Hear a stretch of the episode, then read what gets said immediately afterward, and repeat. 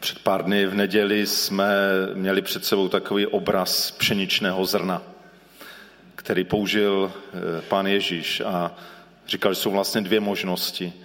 Že to zrno zůstane v pohodě, nepadne do země a nezemře, ale pak zůstane samo a nic z něho nebude. A druhá varianta, druhá možnost je, že to zrno zemře v té zemi, odumře sobě, vyrazí z něho nový život a přinese hojný užitek. A mluvili jsme o tom, že Ježíš mluvil v první řadě o sobě, že on je tím pšeničným zrnem.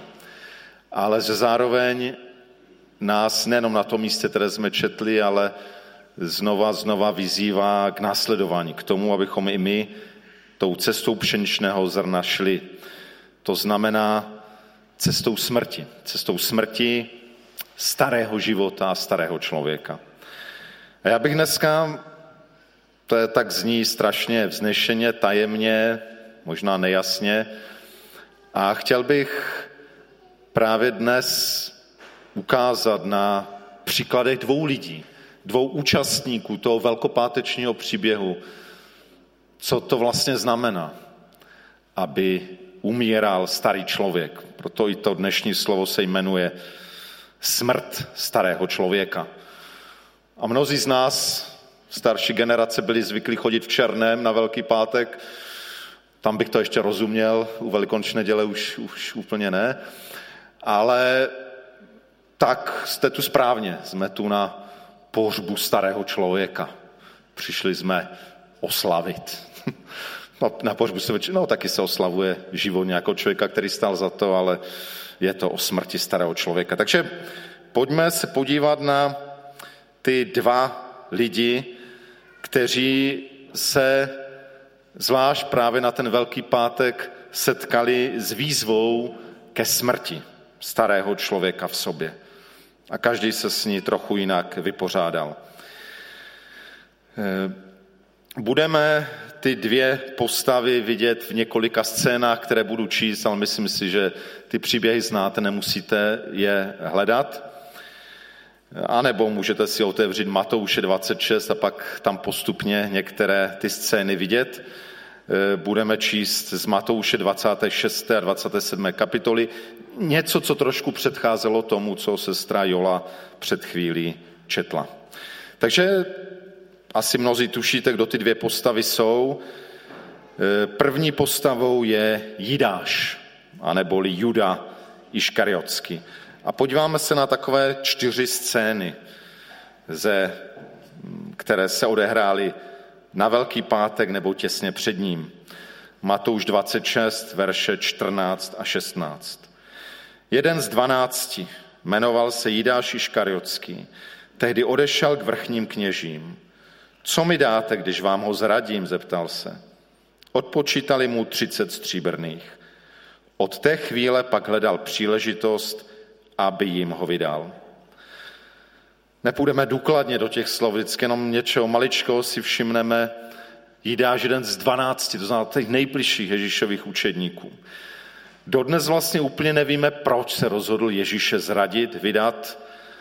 Náznaky ukazují těch 30 stříbrných, že to možná byla nějaká žádostivost, touha po penězích, možná po postavení u té náboženské tehdejší elity.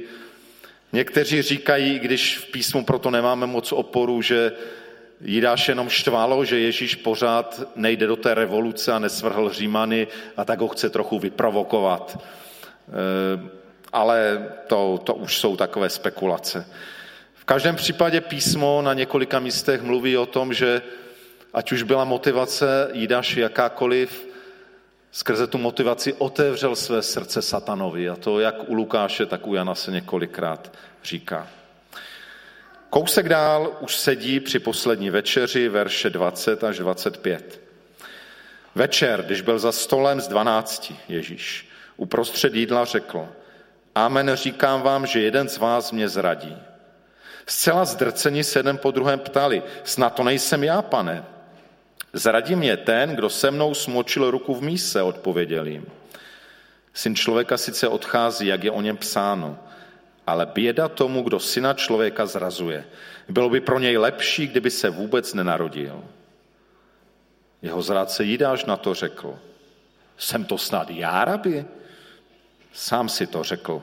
Odpověděl mu Ježíš. Společná večeře, společné stolování. To bylo ještě něco víc, než to, co pod tím známe dnes. V tehdejší kultuře, na tom místě, to bylo místo, kde tím skrze to společné stolování vznikala a vyjadřovala se veliká vzájemná důvěra, intimita vztahu, přátelství. A právě tady Ježíš říká, jeden z vás, kteří se mnou jíte a už mnohokrát jste jedli, mě zradí. Ježíš tam má velmi ostré varování, ale myslím, že tím jasně vyjadřuje, že se mýlí autoři známého muzikálu Jesus Christ Superstar, že Jidáš měl možnost, měl volbu. Že to nebylo tak, že Pán Bůh vymyslel plán, prostě podle toho plánu musí Jidáš zradit a hotovo. Ježíš říká, ano, já musím odejít, já musím zemřít, jak je o mě psáno. Ale to konkrétně, jak to půjde, na tom vy spolupracujete. A Jidáš nebyl obětní beránek, který to musel udělat. Ježíš jasně říká, že je zodpovědný za své činy. A nejenom to, myslím si, že to není ani tak vyhrožování, ale je to varování.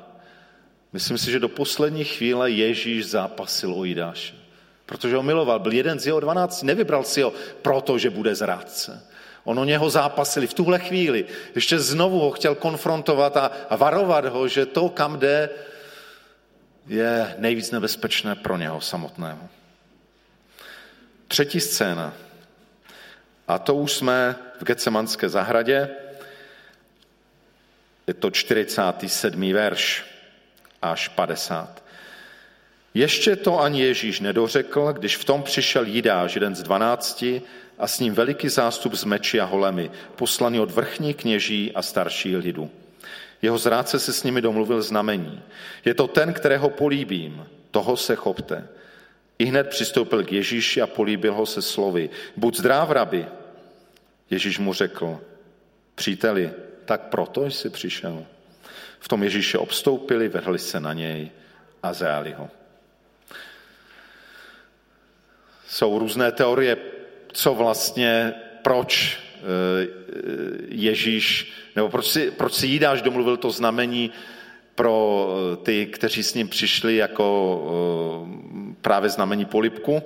Do toho nechci zabíhat, ale jenom zase jedna věc, tady v té překladu to zrovna nevyniká, jiné překlady neříkají, že Jidáš políbil Ježíše, ale Jidáš vroucně políbil Ježíše. Tam je jedno slovo, které vlastně znamená ne takový ten běžný polibek s prominutím, jako když někteří jako s mnohými při každém setkání, vím, že to v některých rodinách funguje, i v té naší polské rodině, že se 3krát políbí, tak je to hezké, ale ten polibek, mám dojem, mnohdy až tak nic moc neznamená. To nebyl ten polibek mezi Jidášem a Ježíšem. To byl vroucný polibek, něco, co vyjadřilo velmi hluboké intimní přátelství a právě tím dal znamení zrady. No a poslední scéna Jidášova příběhu je z 27. kapitoly verše 3 až 5. Když jeho zrádce Jidáš uviděl, že Ježíš byl odsouzen, vyčítal si to a vrátil těch 30 stříbrných vrchním kněžím a starším. Zřešil jsem, zvolal, zradil jsem nevinnou krev. Co je nám do toho, odpověděli, to je tvoje věc. On pak ty peníze zahodil v chrámě, vyběhl ven a šel se oběsit. Jidáš uviděl to, co předtím nějak neviděl. Uviděl, co způsobil, poctil lítost, výčitky, vyznal dokonce svůj hřích. Super, řekli bychom, ale příběh neskončil super. Skončil sebevraždou. Přemýšlím teda nad starým člověkem v Jidášově příběhu. Aspoň z těch několika scén, které jsme viděli. Viděli jsme, že ten starý člověk v něm byl mocný. Projevoval se tak, jak se starý člověk projevuje sobeckými motivacemi. Ať to byla žádostivost, touha po penězích, touha po postavení, nebo touha prostě, aby Ježíš naplnil mé představy, protože nenaplňuje. Jak často to jako křesťané děláme, Ježíš nenaplňuje moje představy. A to nás zlobí. Takže sobecké motivace, tak se provolal starý člověk v Jidášovi. Pak jsme viděli, že ten starý člověk se nezastaví ani před kulturními zábranami, stolování a zrady při něm. Nezastaví ho ani varování, které mu Ježíš dal. Vidíme, jak starý člověk se projevuje tím ostrým protikladem někdy mezi vnějším jednáním, které je takové uhlazené, hezké, pěkné, a uvnitř je něco, uvnitř je možná nepřátelství na smrt. A pak přichází náraz. Najednou Jidáš, ovládaný nebo tímhle starým člověkem v sobě, něco uviděl, prozřel a pocítil lítost. Uvědomil si, že udělal něco hrozného, výčitky. Vyznává hřích, zradil nevinnou krev. Dokonce najednou si uvědomuje, že těch 30 stříbrných jsou mu k ničemu, že to nemá žádnou hodnotu proti tomu, co vlastně ztratil. Nicméně ani tyhle ty skvělé kroky, které Jidáš udělal, ho nepomohly zachránit. Proč?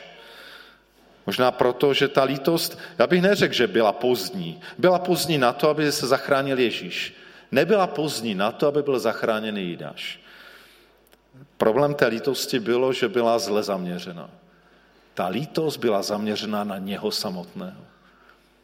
Jak často my tak litujeme. Litujeme sami sebe, jak jsou druzí na nás, jací jsou a jak jsme to prohráli a škoda, že se na to přišlo. Kdyby se na to nepřišlo, tak by to bylo fajn.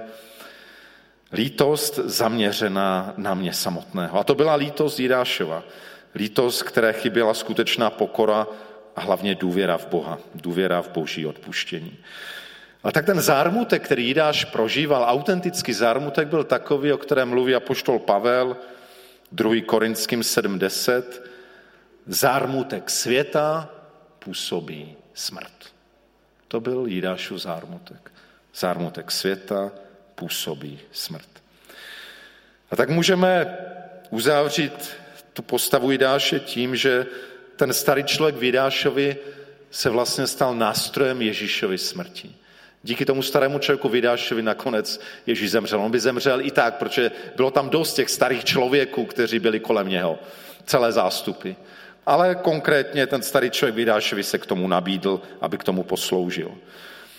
Problém je, že ten starý člověk Jidášovi nejenom zapříčinil Ježíšovu smrt, ale Jidáše dovedl ke zničení. Dovedl ho do vlastně předčasné fyzické smrti a nejenom do fyzické smrti, ale neodvažuji se spekulovat o tom, jaká je Jidášova věčnost. Asi nejsem jistý, že Jidáš je někde v pekle.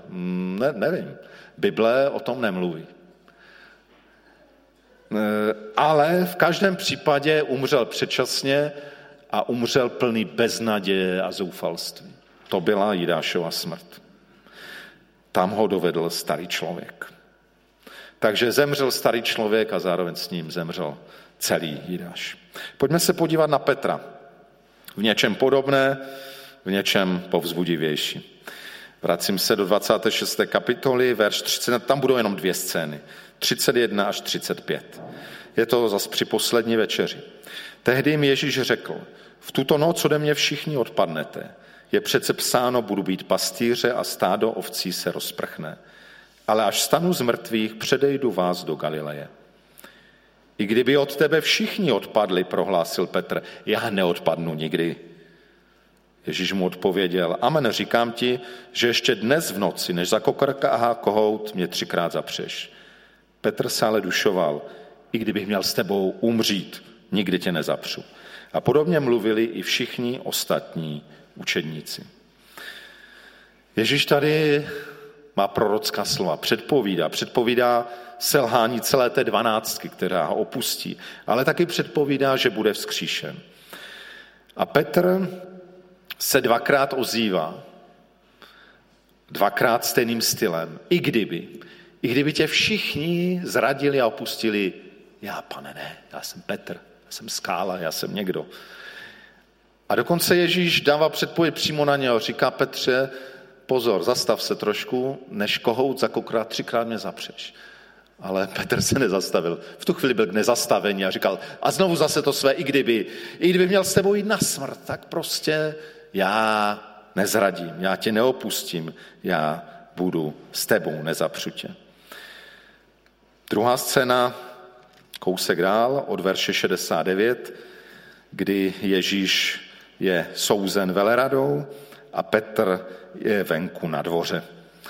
Petr zatím seděl venku na dvoře, přistoupila k němu jedna služka a řekla, ty jsi byl také s tím Ježíšem z Galileje. On to ale především i zapřel. Nevím, o čem mluvíš.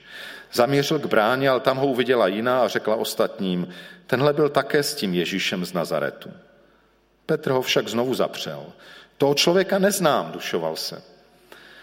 Po malé chvíli ho obklopili kolem stojící a řekli, určitě k nim patříš, i tvé nářeči tě prozrazuje. Tehdy se začal zaklínat a přísahat. Toho člověka neznám.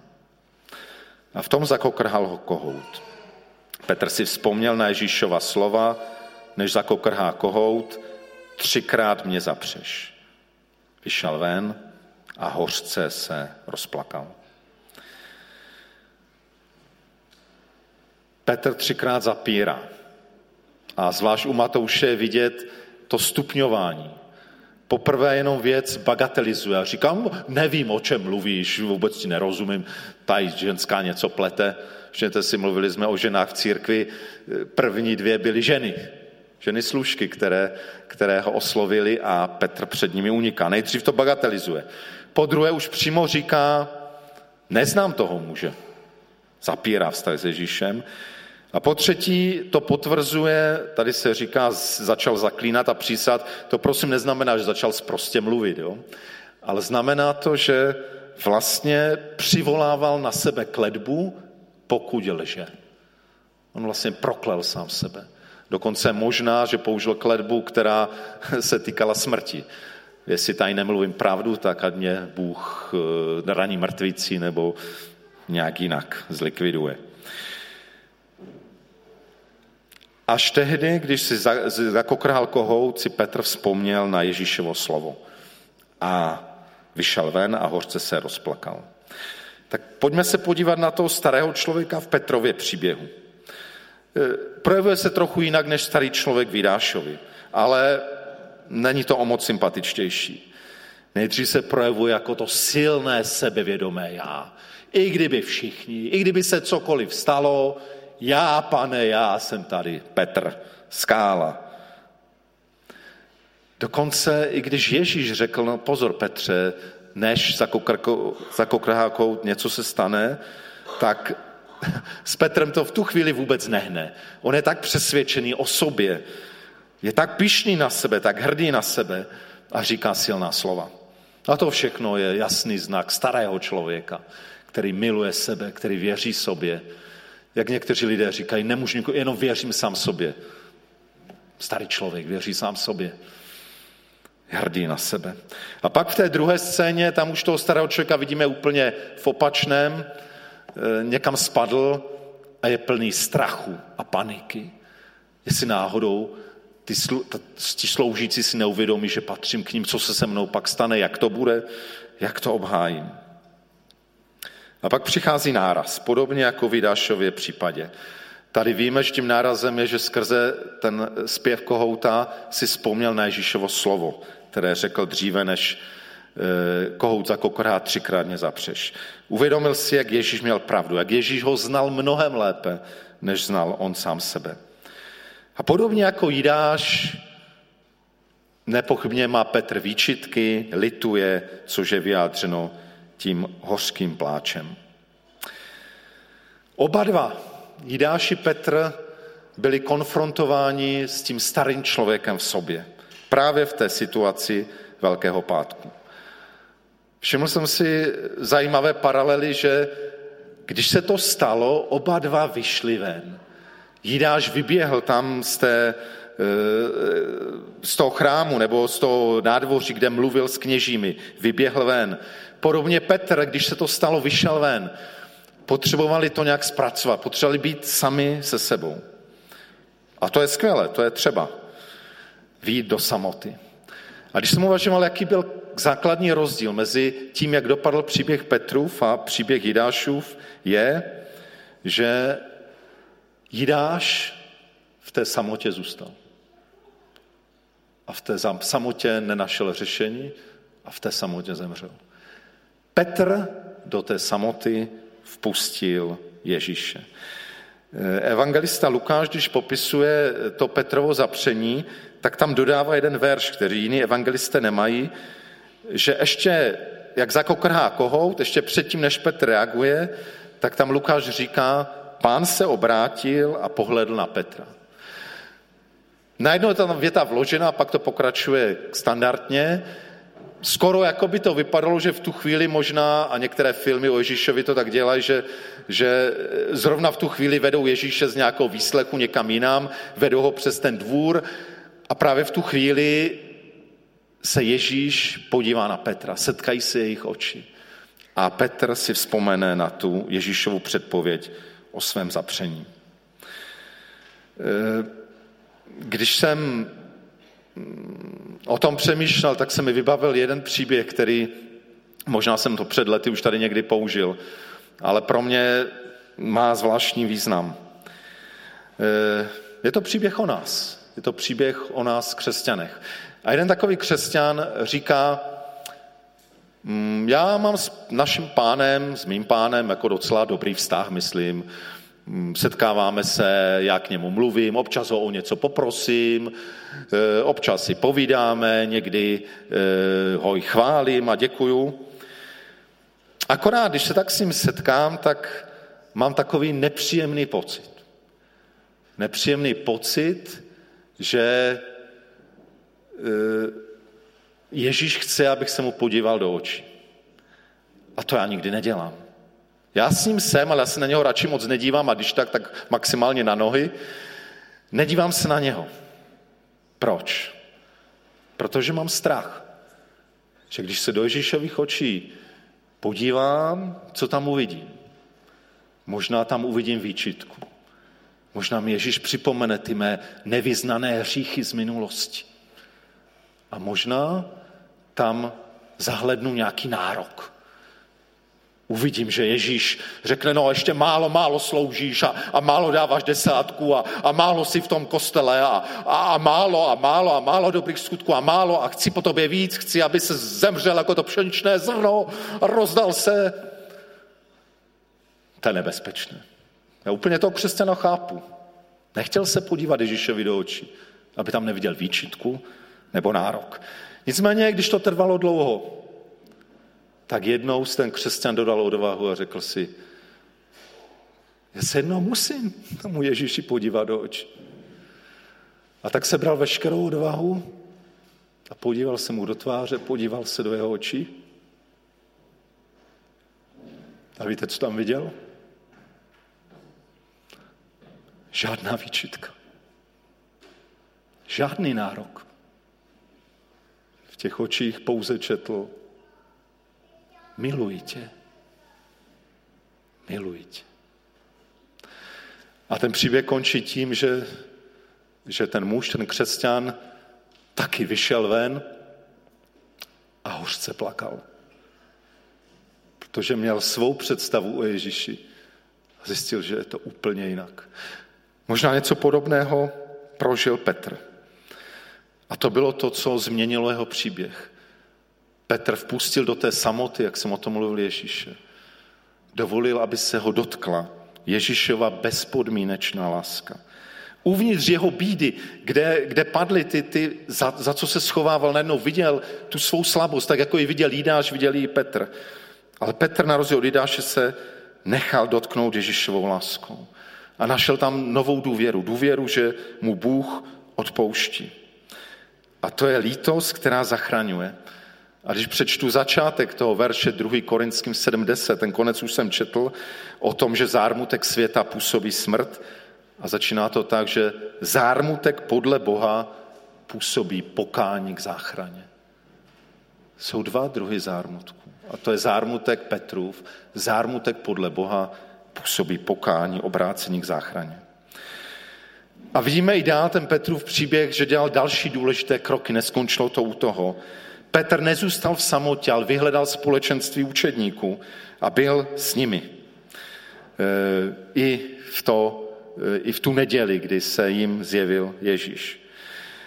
A pak se nechal dotknout přítomnou láskou zmrtvýchvstalého. A to je ten známý obraz z Jana, kdy Ježíš zmrtvýchvstalý se setkává s Petrem a třikrát mu klade tu otázku: Petře, miluješ mě? Zcela jasná souvislost s trojím zapřením a trojí otázka po lásce.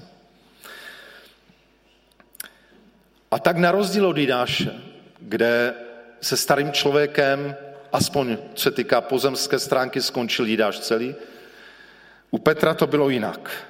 Petr na Velký pátek prožil něco, kdy ten starý člověk v něm, a byl silný, starému člověku v něm byly podlomeny nohy. To, co prožil na Velký pátek a v těch dalších dnech, to bylo něco, že už asi přestal spoléhat na sebe a všechny ty věci, které starý člověk dělá. Povstává tam nový člověk. Nový člověk, který je milovaný Otcem nebeským a ví o tom. Nový člověk, který je oddaný Kristu za všech okolností. Nový člověk, který je závislý ne na své vlastní síle a schopnosti, ale na Duchu svatém. A tak, kdybych chtěl shrnout to dnešní poselství, je to nepochybně to tajemství Ježíšovy smrti a vzkříšení, které dávají možnost k tomu, aby starý člověk v každém z nás umíral a aby povstávala síl nový člověk, který je podle Boha.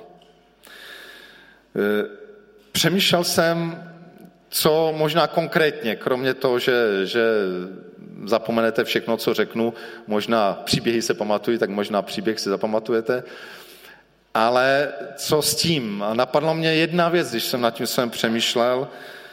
Právě ten rozdíl mezi Petrem a Jidášem byl v tom, že Petr vpustil do své situace, zoufalé situace, tak jak ji viděl, vpustil Ježíše.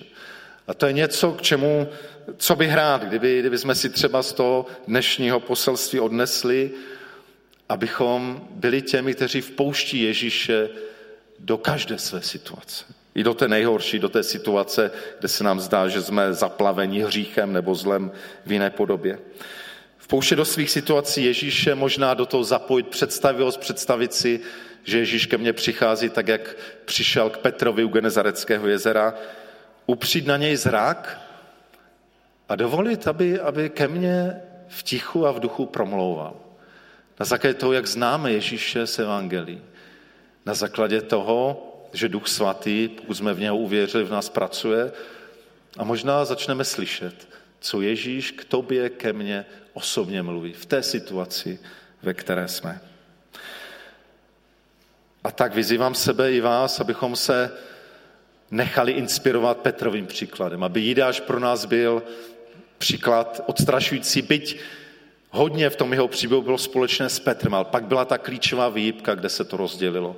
Ať nás tomu inspiruje Petr, ať může ten starý člověk, se kterým zápasíme stejně celý život, a to je zajímavý člověk, kterého neustále pochováváme a on znova vstává z mrtvých.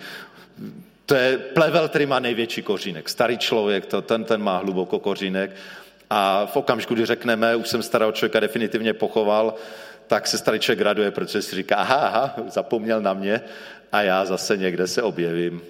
Takže on je takový docela života schopný a proto třeba celý život mocí ducha ho umrtvovat, posílat ho tam, kam patří a aby povstával ten nový člověk v nás. Tak dovolte, abych to uzavřel modlitbou. Můžete zůstat sedět a možná zůstanete ještě v duchu toho poselství.